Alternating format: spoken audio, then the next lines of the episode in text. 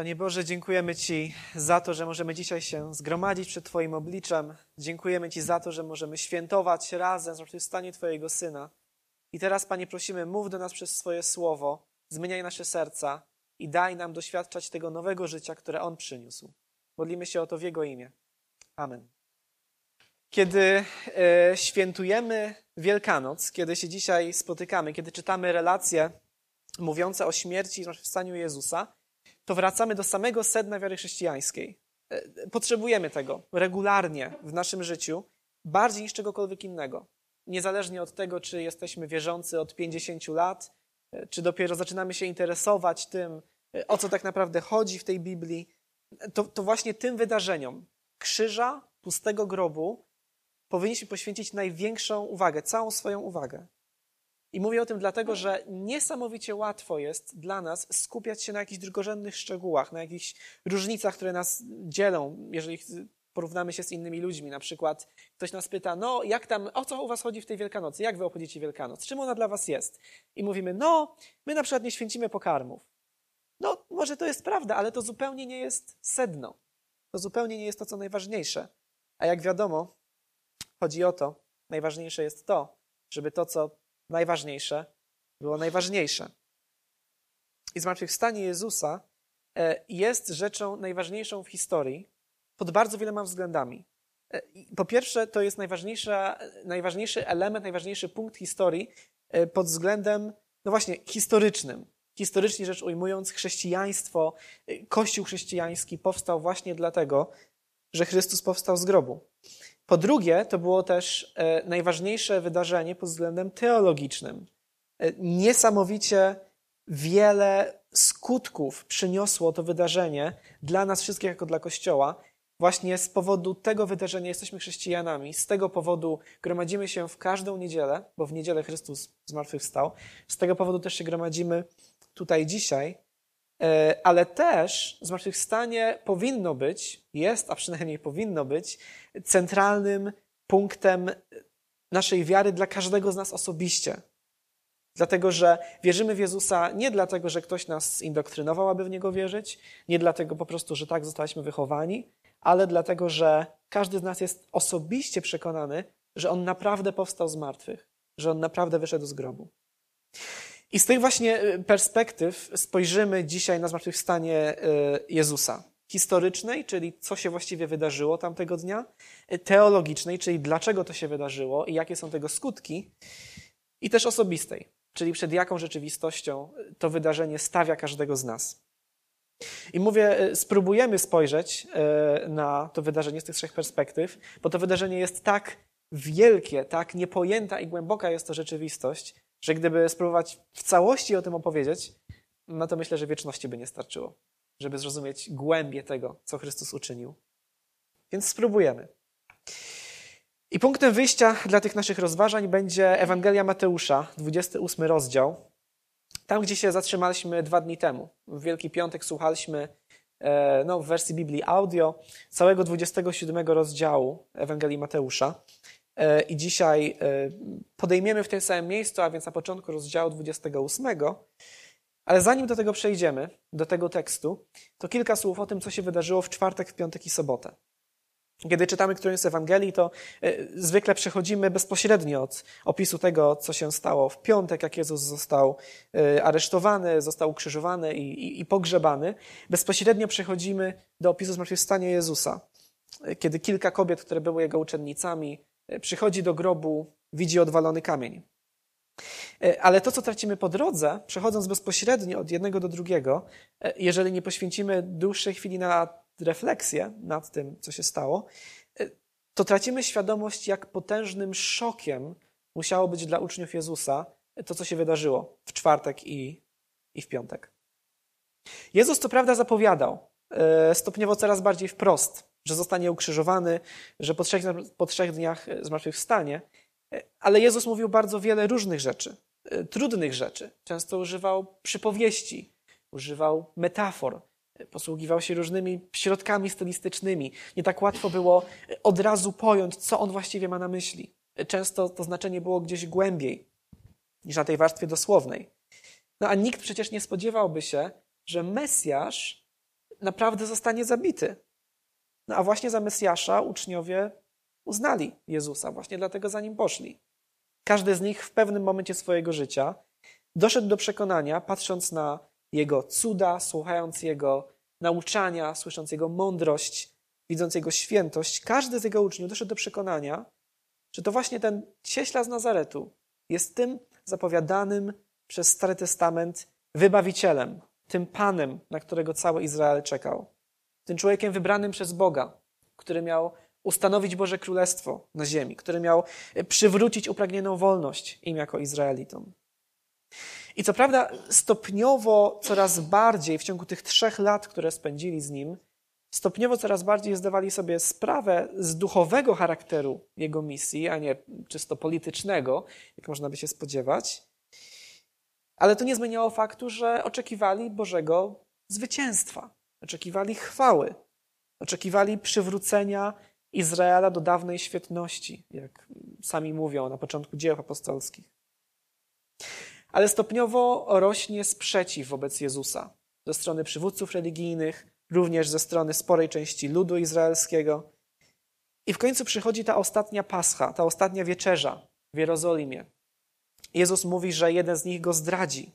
Mówi o przelaniu swojej krwi podczas tej wieczerzy. Jest jakiś przygnębiony, przerażony wręcz.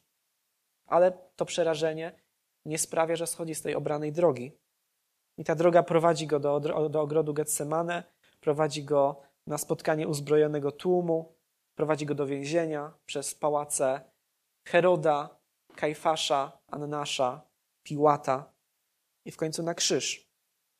Więc Jezus zmasakrowany, wycieńczony, zdradzony przez Judasza, opuszczony przez uczniów na czele z Piotrem, który się go zaparł trzykrotnie, odrzucony i wydany poganom przez własny naród, nawet oddzielony od swojego Ojca w niebie, o czym mówiliśmy dwa dni temu. Jezus umiera. I ponieważ zbliża się szabat, zostaje szybko pochowany w nowym grobie, w ogrodzie, który był na miejscu jego męki. I wiecie, nie potrafię sobie wyobrazić szoku, który, który musieli przeżyć uczniowie Jezusa w ciągu tych 24 godzin. No bo spędzili z nim ostatnie trzy lata swojego życia. Chodzili za nim wszędzie, słuchali jego nauk, byli świadkami jego cudów, sami czynili cuda w jego imieniu, o czym mówią Ewangelie. Złożyli w nim całą swoją nadzieję. Uznali, to jest Mesjasz, to jest ten oczekiwany. Teraz wszystko się zmieni, teraz już wszystko będzie dobrze. Już wszystko jest możliwe. Skoro Mesjasz przyszedł, to już Rzym nie jest zagrożeniem, to już poganie nie są zagrożeniem, to już może nawet śmierć nie jest zagrożeniem.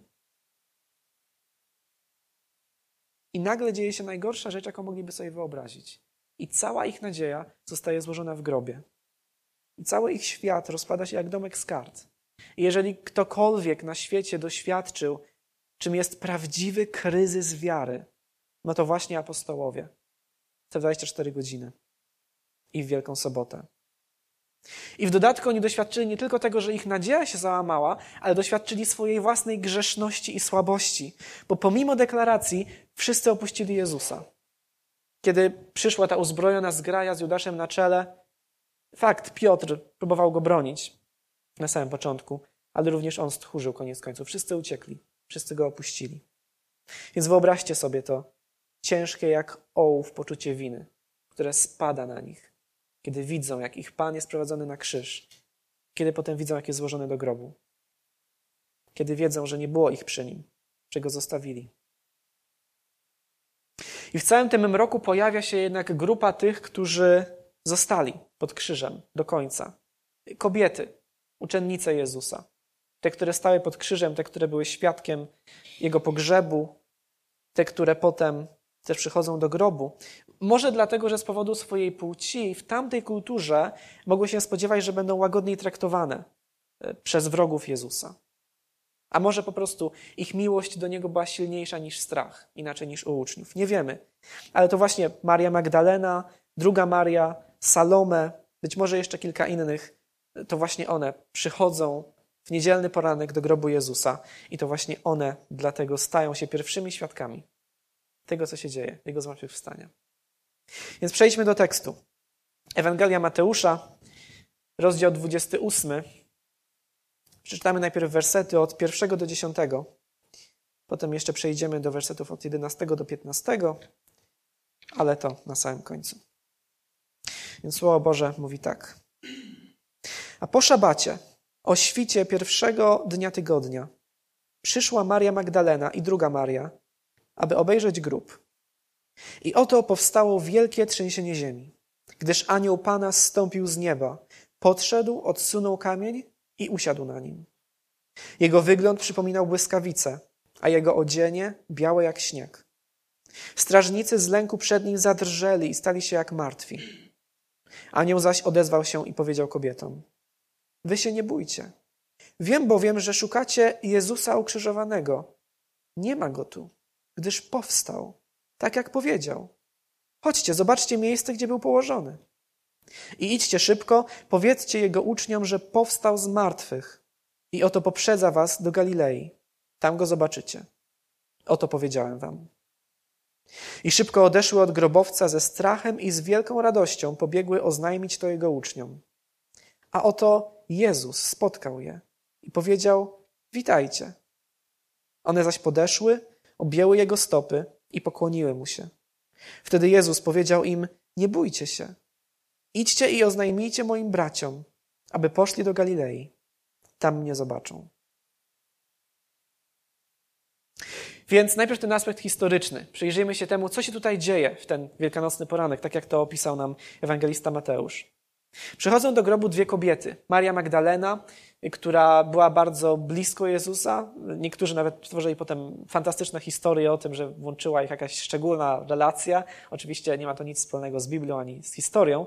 Są to jakieś fantazje, ale była bardzo bliska Jezusowi. Była bardzo wierną Jego uczennicą.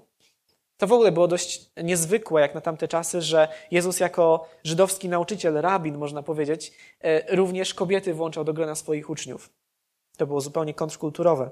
I ta właśnie Maria Magdalena i jeszcze druga Maria, matka Jakuba i Józefa, inne Ewangelie mówią jeszcze o innych kobietach, przychodzą rano do grobu. I Mateusz nam mówi, że przychodzą, aby obejrzeć grób.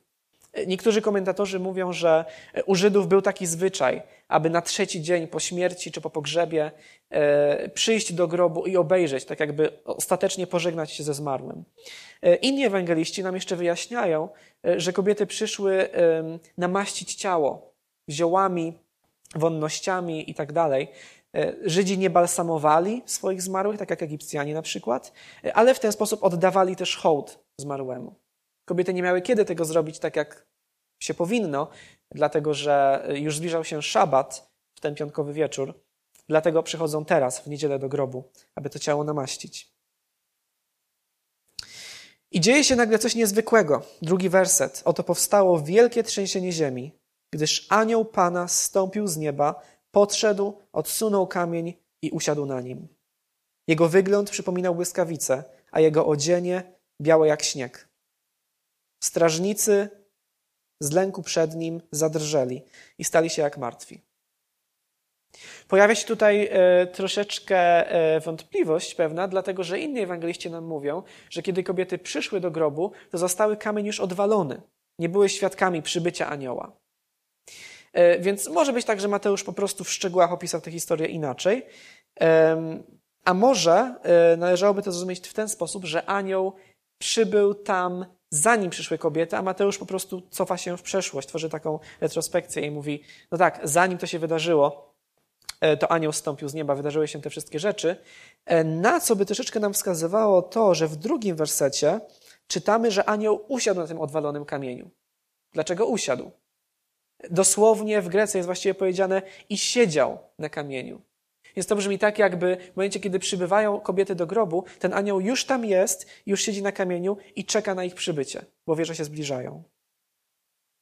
Tymczasem strażnicy, pamiętamy, że w poprzednim rozdziale, jeżeli słuchaliśmy tego fragmentu w Wielki Piątek, arcykapłani, przywódcy żydowscy przypomnieli sobie, że Jezus zapowiadał przed trzeciego dnia zmartwychwstanie. O ironię, uczniowie o tym zapomnieli, a ci, którzy zabili Jezusa, pamiętali, więc stwierdzają, żeby uczniowie nie wykradli ciała trzeciego dnia i nie opowiadali, że zmartwychwstał, to wystawmy tam straże, niech pilnują grobu. No i rzeczywiście ci strażnicy zostają tam wystawieni, ale oczywiście, kiedy Bóg chce dokonać, dokonać swojego dzieła, no to żadna ludzka potęga, żadna siła tego świata mu się nie przeciwstawi. Bóg po prostu robi to, co zechce, bo jest Bogiem. Więc strażnicy padają jak martwi na ziemię. I znów kolejna ironia. Strażnicy, którzy mieli strzec ciała zmarłego, padają jak martwi, a tego martwego, którego mieli strzec, już nie ma w grobie, bo żyje. No i właśnie, widzimy, że Jezus nie wychodzi z grobu.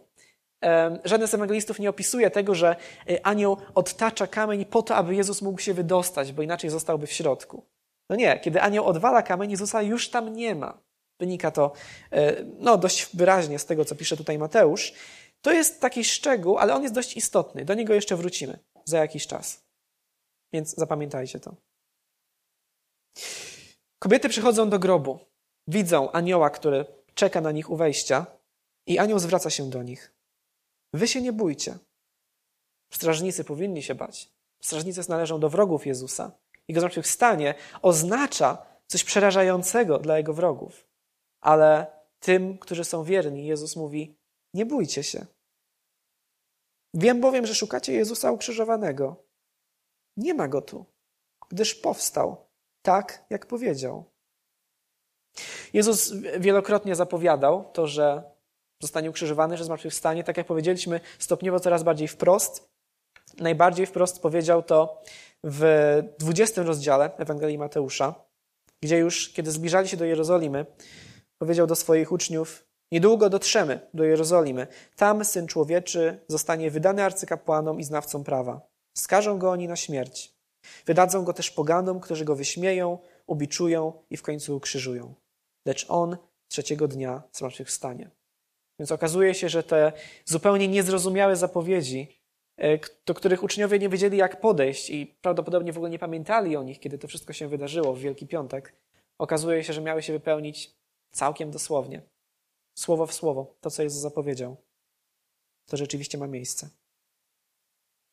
I dalej Jezus mówi, eh, jeszcze nie Jezus, przepraszam, anioł mówi do kobiet, idźcie szybko, powiedzcie jego uczniom, że powstał z martwych i oto poprzedza was do Galilei. Tam go zobaczycie. Oto powiedziałem wam. Więc y, kobiety stają się właściwie pierwszymi ewangelistkami. E, w Kościele Wschodnim nawet e, tytułuje się e, honorowo Marię Magdalenę jako równą apostołom albo apostołka apostołów, dlatego że nie, że stała jakoś, była ich zwierzchnikiem w kościelnej hierarchii, ale po prostu dlatego, że ona miała zanieść im tę dobrą nowinę o tym, że Jezus zmartwychwstał, oczywiście wraz z innymi kobietami. I anioł zapowiada, że uczniowie mają udać się do Galilei. Pamiętajmy o tym, że uczniowie Jezusa, tak jak sam Jezus, wszyscy pochodzili właśnie z Galilei, z północy Izraela. Nie mieszkali w Jerozolimie. Jerozolima nie była ich, e, ich miejscem zamieszkania, więc e, przybyli tam po prostu na obchody święta Paschy. Nie spodziewali się, że Jezus zostanie zamordowany e, w tym mieście podczas tych obchodów. dlatego przed tym, kiedy do tego wszystkiego doszło, zanim został aresztowany i tak dalej, Jezus zapowiada, że owszem, wszyscy się mnie zaprzecie, wszyscy mnie opuścicie, ale kiedy zostanę wzbudzony, to poprzedzę was do Galilei. Czyli po prostu wszyscy wrócimy do domu. Pomimo tego, że zostanę zabity. Wrócimy na północ, do Galilei i będę tam jeszcze szybciej niż wy. Nie musicie, nie musicie się o to martwić, nie musicie na mnie czekać. Ja będę tam pierwszy. I czytamy dalej, że w ósmym wersecie kobiety odchodzą od grobowca ze strachem i z wielką radością. Strach i wielka radość nam się pozornie kłócą, tak? Jak można w, jednym, w jednej sytuacji odczuwać z tego samego powodu naraz przerażenie i wielką, wielką radość, wielkie szczęście? Ale właśnie to się dzieje, kiedy człowiek spotyka na swojej drodze Chrystusa. Zwłaszcza Chrystusa zwycięskiego, który wychodzi z grobu jako Pan życia i śmierci strach, bo mamy do czynienia z kimś wielkim, z kimś potężnym, z kimś, kto włada nad wszystkim. Z drugiej strony radość, bo Jego zwycięstwo oznacza też zwycięstwo dla nas. Jego życie oznacza nasze życie. Tak więc w obecności Chrystusa i w ogóle, jeżeli chodzi o nasze podejście do Boga, nie ma miejsca ani na e, taki dobijający strach przed karą, bo wiemy, że On nas kocha, że jest miłosierny, że jest łaskawy, a z drugiej strony nie ma też miejsca na taką wysokowatość i luzactwo w podejściu do Niego. Tak jakby Jezus był naszym kolegą, e, z którym no, możemy zrobić co chcemy. W sumie tak naprawdę to ja steruję swoim życiem, a On mi co najwyżej pomaga. I co jakiś czas, jak jest za trudno, to oddam Mu kierownicę. Jak to się czasem przedstawia. Nie. Strach, ale i wielka radość. Jedno i drugie w Jego obecności. I kiedy idą z tym strachem i z radością oznajmić tę nowinę Jego uczniom, to nagle sam Jezus wychodzi im naprzeciw. W zupełnie pozbawiony jakiegoś patosu sposób spotyka się z nimi i mówi do nich coś bardzo ciekawego. Mówi do nich: Witajcie. To słowo witajcie, ono dosłownie po grecku znaczy radujcie się, więc brzmi dość wzniośle, ale prawda jest taka, że na co dzień to było zupełnie zwyczajne pozdrowienie, którym witali się ludzie na ulicy albo wchodzące do domu. Mówili radujcie się, albo dzisiaj witajcie, albo jeszcze inaczej dzień dobry. Po prostu. W niektórych angielskich tłumaczeniach znalazłem nawet e, wersję hello. Więc jest to zupełnie zwyczajne pozdrowienie. Z drugiej strony, w kontekście tego wszystkiego, co się dzieje, w kontekście tego, że Jezus wyszedł z grobu, zwyciężył śmierć, przychodzi spokojem do swoich uczniów i do swoich uczennic, mówi: radujcie się. No to oczywiście, że to codzienne zwykłe pozdrowienie ma też jakieś głębsze znaczenie, bo Jezus naprawdę niesie im radość, jakiej nigdy przedtem nie doświadczyli. Więc przekładając to na nasz dzisiejszy język, mogliśmy powiedzieć, że Jezus wita się z nimi i mówi: Dzień dobry. Mamy bardzo dobry dzień. I one w odpowiedzi padają przed nim w pokłonie, podchodzą, obejmują jego stopy i kłaniają mu się.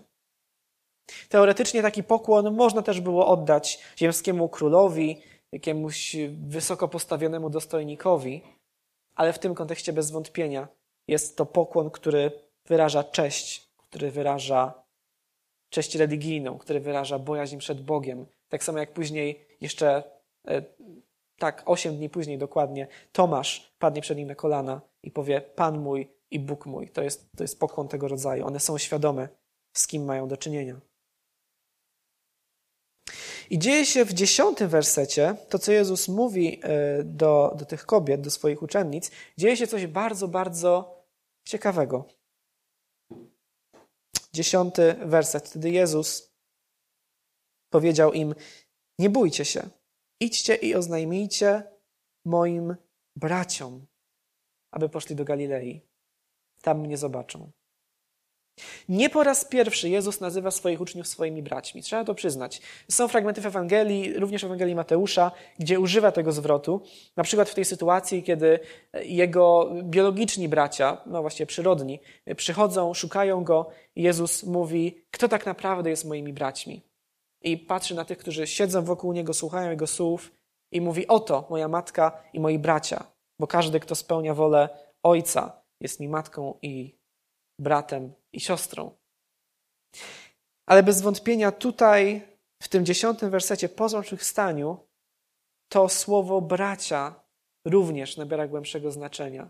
Jezus prawdziwie teraz staje się, to co pastor czytał na początku, pierworodnym z umarłych jest naszym starszym bratem, reprezentuje nas przed Bogiem, jest jednym z nas, wstawia się za nami przed Ojcem. Tak jak list do Hebrajczyków e, mówi potem w rozdziałach drugim e, i czwartym, dlatego Jezus musiał we wszystkim stać się podobny do braci, aby być miłosiernym i wiernym arcykapłanem w sprawach dotyczących Boga dla przebłagania za grzechy ludu. Bo w czym doznał cierpień, sam będąc doświadczany, w tym może także pomóc przechodzącym przez próby. I potem czwarty rozdział. Mając więc wielkiego arcykapłana, który przeszedł przez niebiosa, Jezusa, Syna Bożego, trzymajmy się mocno wyznawanych przez nas prawd. Nie mamy arcykapłana, który by nie mógł nam współczuć, gdy przeżywamy słabości, ale doświadczonego we wszystkim, podobnie jak my, z wyjątkiem grzechu. Zbliżajmy się więc odważnie i ufnie do tronu łaski, abyśmy dostąpili miłosierdzia i znaleźli łaskę zapewniającą pomoc w stosownej porze. I dlaczego mówię, że to jest coś niesamowitego? Przypomnijmy sobie to, co mówiliśmy na początku. Uczniowie zdecydowanie nie zdali egzaminu. Uczniowie zawiedli. Uczniowie opuścili Jezusa, Niektórzy się go zaparli, pochowali się po kryjówkach jak tchórze i Jezus poniósł śmierć. Ale co się okazuje? Zwycięża, powstaje z grobu. Mesjasz zwyciężył, Mesjasz panuje. Więc czego teraz mogliby się spodziewać uczniowie? Że jeżeli wzywa ich do Galilei, to wzywa ich na sąd. Kiedy się z nimi spotka, to nie wiadomo, co się stanie. Może ich zjedzie z góry na dół, może ześla na nich plagi, jak w Starym Testamencie, może padną trupem na miejscu. Ale nie dzieje się tak. Jezus mówi: idźcie, powiedzcie moim braciom. I kiedy potem staje przed nimi tego samego dnia wieczorem, gdzie są zamknięci z obawy przed Żydami, czego Mateusz tam nie opisuje, ale Jan już tak, to Jezus staje pośród nich i pamiętacie, co im mówi? Pokój wam. Zdradzony, opuszczony, mówi pokój wam. Bo dzięki swojemu zmartwychwstaniu Jezus niesie przebaczenie. Jezus niesie zupełnie nową jakość relacji. Więc tyle, jeżeli chodzi o ten aspekt historyczny. Teraz teologiczny. Co to znaczy, że Jezus zmartwychwstał? I jakie są tego skutki? Najpierw musimy obalić kilka mitów dotyczących tego, co to nie znaczy, że Jezus zmartwychwstał, bo, bo krążą bardzo różne e, dziwne e, opinie na ten temat.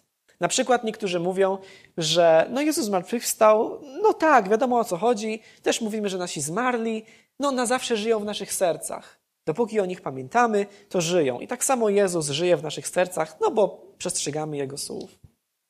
Inni na przykład uważają, że kiedy Jezus zmartwychwstał, no to już przestał być człowiekiem, tak? Kiedyś był Bogiem, potem przestał być Bogiem i został człowiekiem, a teraz znowu przestaje być człowiekiem i znowu staje się Bogiem. Jeszcze inni uważają, że Jezus no w jakimś sensie dalej jest człowiekiem, ale tak, tak duchowo. Ma, ma takie zupełnie niematerialne ciało, a to jego stare fizyczne ciało zostało, brzydko mówiąc, utylizowane przez Boga Ojca w coś takiego mniej więcej wierzą świadkowie Jehowy że Jezus zmartwychwstaje jako istota duchowa. Ale kiedy spojrzymy na Ewangelię, to okazuje się, że e, to w ogóle nie o to chodzi, o żadną z tych rzeczy. Nie chodzi o jakąś piękną ideę, że Jezus żyje w naszych sercach, chociaż powinien żyć w naszych sercach, ale on naprawdę zmartwychwstaje. Całkiem dosłownie. Nie chodzi o to, że przestaje być człowiekiem, dlatego że Nowy Testament po zmartwychwstaniu nazywa go człowiekiem. Jeden jest Bóg, mówi Paweł do Tymoteusza, jeden też pośrednik między Bogiem a ludźmi, człowiek Chrystus Jezus, całe lata po Jego zmartwychwstaniu. Nie chodzi też o to, że Jezus nie ma już fizycznego ciała, bo przecież kobiety padają do Jego stóp i obejmują je. Potem tego samego dnia, kiedy uczniowie wątpią, czy Jezus naprawdę zmartwychwstał, czy nie widzą czasem ducha, to Jezus pokazuje im swoje rany, pokazuje im rany na swoim boku, a potem pyta, czy macie coś do jedzenia? Nie dlatego, że zgłodniał, ale dlatego, żeby pokazać im, że w przeciwieństwie do ducha, on może jeść i pić jak prawdziwy człowiek. Więc co to znaczy, że Jezus zmartwychwstał? No, spójrzmy na jakby ten obraz w całości. Odwieczny Boży Syn staje się człowiekiem przez wcielenie, przez Boże Narodzenie, które świętowaliśmy parę miesięcy temu. Nie przestał być Bogiem, nie zrzekł się boskości, ale przyjmuje na siebie ludzką naturę. Przyjmuje człowieczeństwo ze wszystkim, co się z nim wiązało. Rodzi się, mając prawdziwie ludzkie ciało i ludzką duszę. Więc kiedy umarł, to umarł jak każdy inny człowiek. Jego, jego ciało umarło. To nie znaczy, że przestał być człowiekiem, tak samo jak kiedy my umieramy, to nie przestajemy być ludźmi. Kiedy opuszczamy nasze ciała w chwili śmierci. Więc Jezus zmartwychwstaje również jako człowiek. Zmartwychwstaje w ciele. Jego ciało wraca do życia jest tą samą osobą, którą był wcześniej. I pojawia się oczywiście pytanie, czy zmartwychwstał w tym samym ciele, w którym został męczony, czy w jakimś innym. E, stare chrześcijańskie wyznania wiary mówią o tym, że tak, że to było to samo ciało. Z drugiej strony, no, może się w nas pojawić wątpliwość, bo widzimy, że to ciało jest już jakieś inne. E, owszem, Jezus porusza się w nim, je i pije, tak jak powiedzieliśmy, ale jednocześnie uczniowie niekoniecznie od razu go rozpoznawali. Dzieją się takie dość dziwne sytuacje w Ewangeliach na samych końcówkach. E, Jezus wychodzi z zamkniętego grobu, to co już powiedzieliśmy, i wchodzi do zamkniętych pomieszczeń później. To jest jakby jakiś inny rodzaj materii. No i oczywiście po zmartwychwstaniu ciała Jezusa już nie jest poddane chorobom, cierpieniu, śmierci. No to było i dalej jest ciało uwielbione, takie ciało, jakie my otrzymamy po naszym zmartwychwstaniu, kiedy Jezus powróci. Więc z jednej strony to samo ciało, z drugiej strony jakieś inne. Jak należy do tego podejść?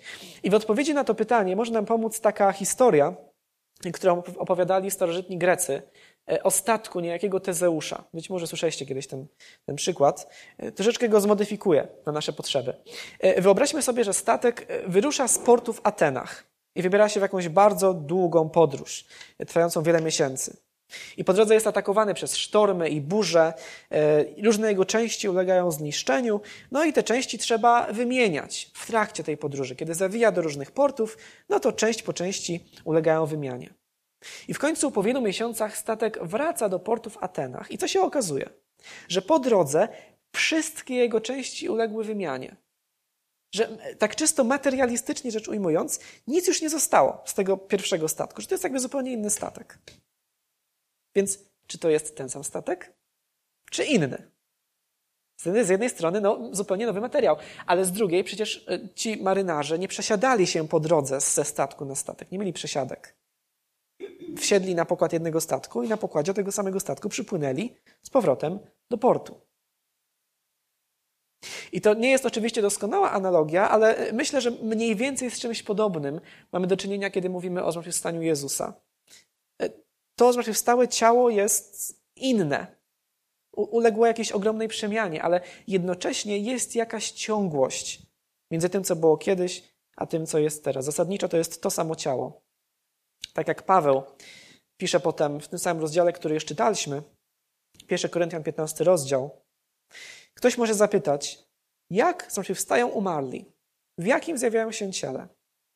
Niemądry. Zauważ, że to, co ty sam siejesz, nie powstaje do życia, zanim najpierw nie umrze. Nie zasiewasz przecież ciała, które ma powstać, lecz zwykłe ziarno, pszeniczne albo jakieś inne. Bóg natomiast daje mu ciało, jakie sam zechce. Oczywiście każdemu z nasion jemu właściwe. I dalej, podobnie z umarłymi i zmartwychwstaniem.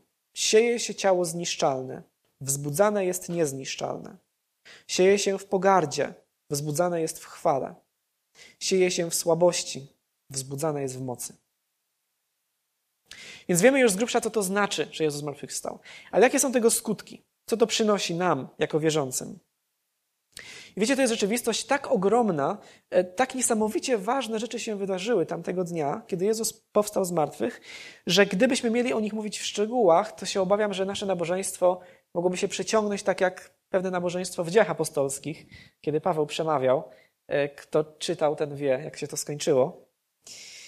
Więc chciałbym dzisiaj spojrzeć na tę wielką rzeczywistość jakby z lotu ptaka, żebyśmy mieli jakieś takie ogólne poczucie tego, o co tak właściwie chodzi, co Chrystus osiągnął. I musimy zacząć od jednej fundamentalnej rzeczy, zupełnie podstawowej, jeżeli chcemy, chcemy zrozumieć, co oznacza dla nas Jego powstanie z grobu.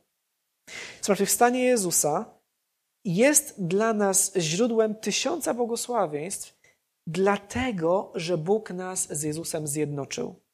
Mamy z Nim duchową jedność, duchową unię, można powiedzieć. Tak jak na samym początku e, byliśmy zjednoczeni z naszym praojcem Adamem, i kiedy on upadł, to my wszyscy jako ludzkość upadliśmy w grzech razem z nim. Tak samo teraz Chrystus staje się nowym Adamem. I ponieważ z nim jesteśmy zjednoczeni, to razem z nim powstajemy do nowego życia. Więc czego doświadczył Chrystus, tego my też, zjednoczeni z Nim, doświadczamy. I mówi o tym Paweł w tym fragmencie, który już czytaliśmy, więc przeczytam tylko samą końcówkę. Od 20 wersetu do 23. Chrystus zmartwychwstał i jest pierwszym zwiastunem zmartwychwstania tych, którzy zasnęli. Skoro bowiem przez człowieka wkroczyła śmierć, przez człowieka też nadejdzie zmartwychwstanie. Bo jak w Adamie wszyscy umierają, tak też w Chrystusie wszyscy zostaną ożywieni. Każdy w swoim porządku, jako pierwszy zwiastun Chrystus, potem w czasie Jego przyjścia ci, którzy należą do Chrystusa. Pierwszy Adam ściągnął nas na samo dno przekleństwa Bożego gniewu, upadku, grzechu i śmierci. Drugi Adam, Chrystus, wstając z grobu, podnosi nas do nowego życia. Więc co się dzieje w wyniku tej unii, którą mamy z Nim? Przede wszystkim e, Bóg Ojciec przyznaje się do Niego oficjalnie jako do swojego Syna, kiedy Jezus zmartwychwstaje. Przyznaje się do Jego ukończonego dzieła. No bo Jezus przecież umiera jako buntownik. Jezus umiera jako heretyk. Jezus umiera, bo wziął na siebie winę nas wszystkich. Wszystkich, którzy w Niego uwierzą. Bierze na siebie cały ciężar Bożego gniewu. Wypija ten kielich do samego dna. Ale sam był niewinny. Sam był święty. Ponosi cudzą karę. Gdyby był winny, albo gdyby ojciec nie przyjął tej jego ofiary, no to Jezus rzeczywiście musiałby pozostać w grobie. Ale ponieważ Jezus przez swoją mękę, przez swoją śmierć zaspokoił Bożą sprawiedliwość, ponieważ już nie było grzechu, za który mógłby być karany, a karą za grzech jest śmierć, jak wiemy, no to było niemożliwe, aby ta śmierć go dłużej trzymała. Tak jak mówi Piotr w dziejach apostolskich, jego to przybiliście do krzyża rękami ludzi lekceważących prawo i w ten sposób zamordowaliście. Bóg jednak wzbudził go, zerwał więzy śmierci. Było niemożliwe, aby był on przez nią trzymany. Więc wzbudzając Jezusa z martwych, Bóg Ojciec ogłasza wyrok na kosmiczną skalę. Niewinny, sprawiedliwy. Zabiliście go, ale przez swoją śmierć on poniósł karę za grzechy swojego ludu, swojego kościoła. I w związku z tym teraz ogłaszam, nie ma już żadnej kary, którą musi ponieść. I teraz wróćmy do tego, co powiedzieliśmy o naszej unii z Chrystusem, o tym, że jesteśmy z Nim zjednoczeni. Skoro Bóg Ojciec ogłasza swojego Syna sprawiedliwym, świętym, niewinnym, to ponieważ my z Nim jesteśmy zjednoczeni, wzbudzenie Chrystusa z martwych i jednocześnie jest naszym usprawiedliwieniem. Bóg na nas wydaje wyrok. Sprawiedliwi, niewinni. Przyjmuje ich jako swoje dzieci, przyjmuje ich jako swoich synów. On za nas stał się grzechem, abyśmy my w nim stali się Bożą sprawiedliwością. Albo, jak mówi drugi Koryntian, to było w drugim Koryntian, a jak mówili do Rzymian, Jezus został wydany za nasze upadki i wzbudzony dla naszego usprawiedliwienia. Po drugie, kiedy Jezus zmartwychwstał, to odniósł zwycięstwo nad śmiercią i nad szatanem, który miał władzę nad śmiercią. Czasem w różnych filmach są takie sceny, e, że ktoś walczy z jakimś potężnym wojownikiem i próbuje bardzo różnych sposobów i w końcu wytacza na niego najpotężniejszą broń, która już na pewno go zniszczy, która na pewno już pozwoli go przezwyciężyć, nawet jeżeli inne zawiodły. Ale kiedy ta broń zostaje użyta, to nagle się okazuje, że ten wojownik wychodzi z tego starcia bez szwanku. Nic mu się nie dzieje. No i wtedy na jego przeciwników pada przerażenie. Bo jeżeli teraz go się nie udało zwyciężyć, no to już nadzieja jest stracona.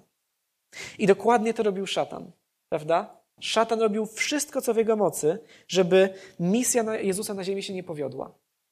Kusił tych, którzy w niego uwierzyli, którzy go słuchali, wzbudzał wrogość w kapłanach i faryzeuszach, wzbudzał wątpliwości w jego uczniach.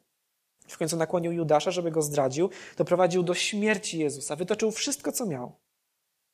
I Jezus poniósł tę śmierć po czym powstał z martwych. I również cała siła oskarżeń, którą szatan kierował na nas jako wierzących, Jezus bierze te oskarżenia na siebie. Dobrowolnie bierze nasze winy i płaci za te winy. Więc szatan ostatecznie nie ma już więcej, nic więcej do zrobienia. Zostaje rozbrojony. No i właśnie w ten sposób się wypełniają słowa tej pierwszej obietnicy, że potomek kobiety zmiażdży głowę węża. I po trzecie, ponieważ Jezus powstaje do nowego życia, to wraz z nim my też możemy to nowe życie rozpocząć. I to się dzieje, można powiedzieć, etapami.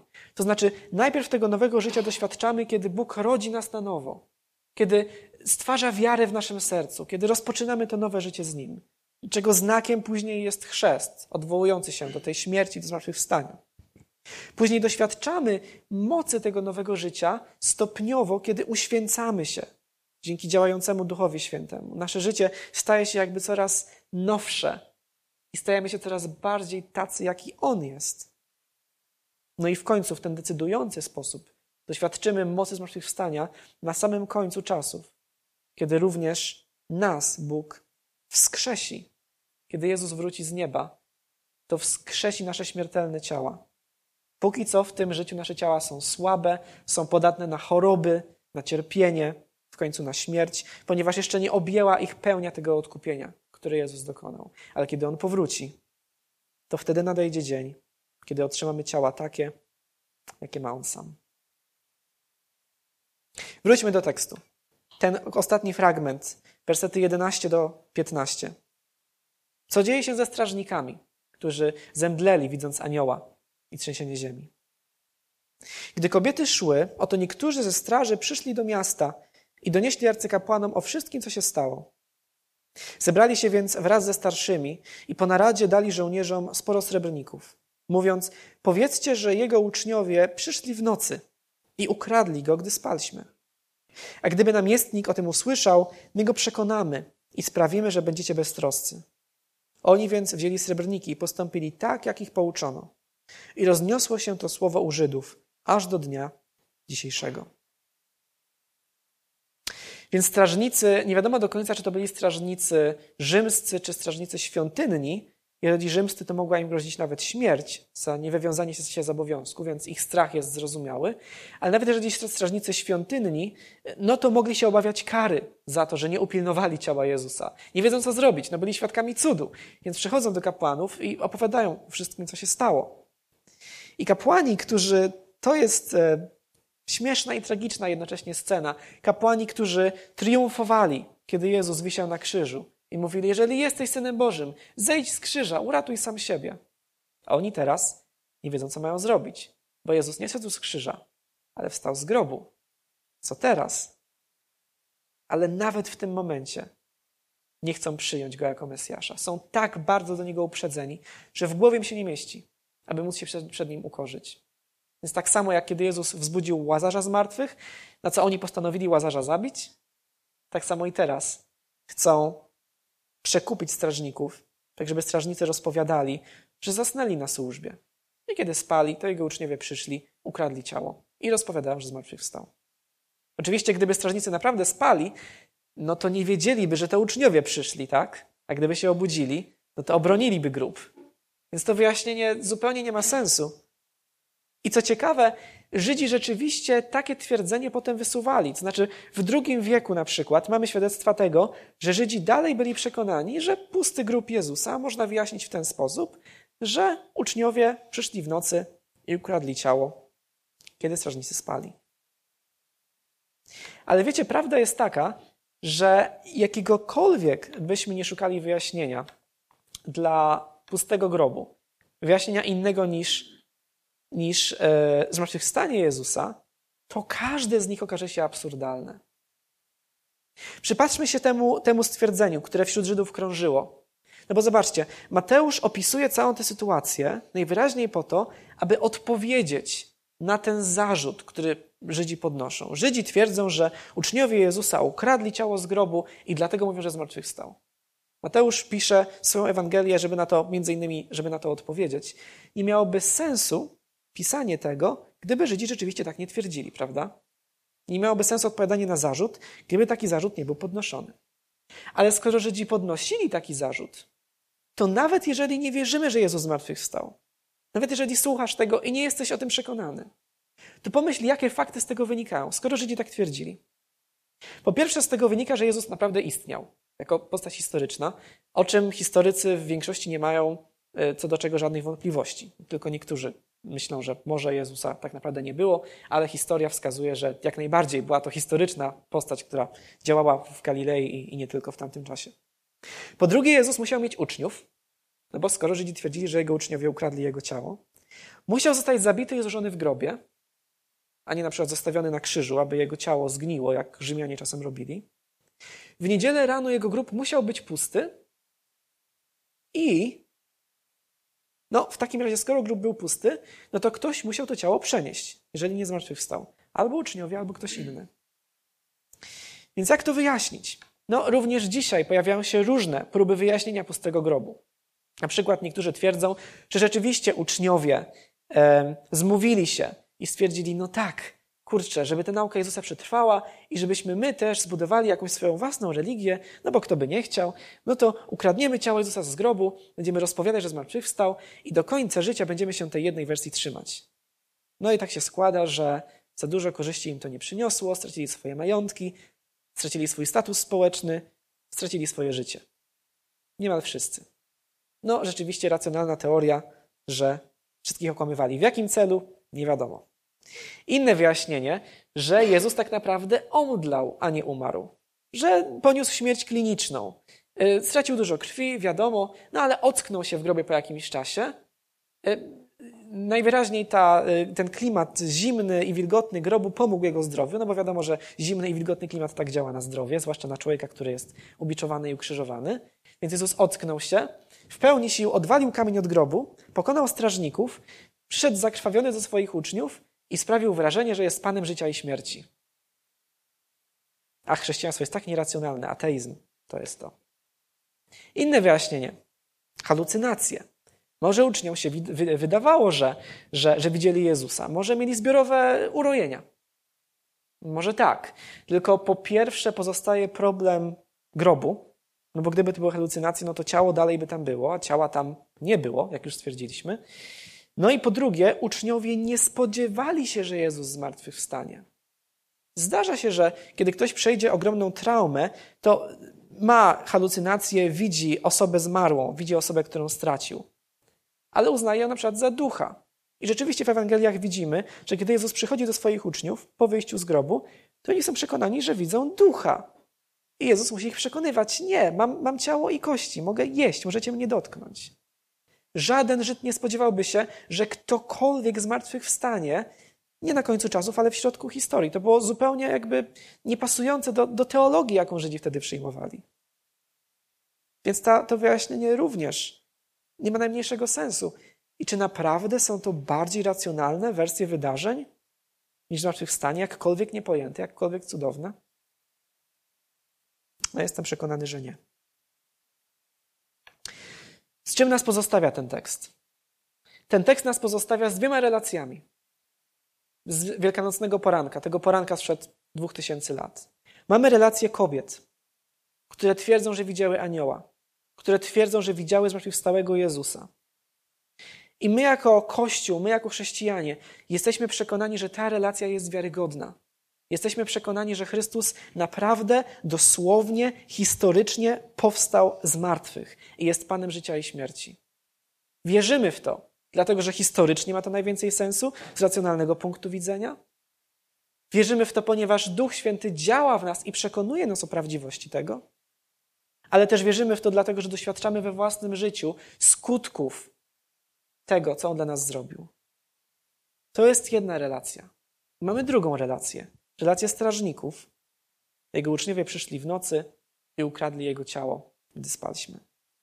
I Mateusz stawia przed każdym z nas dylemat.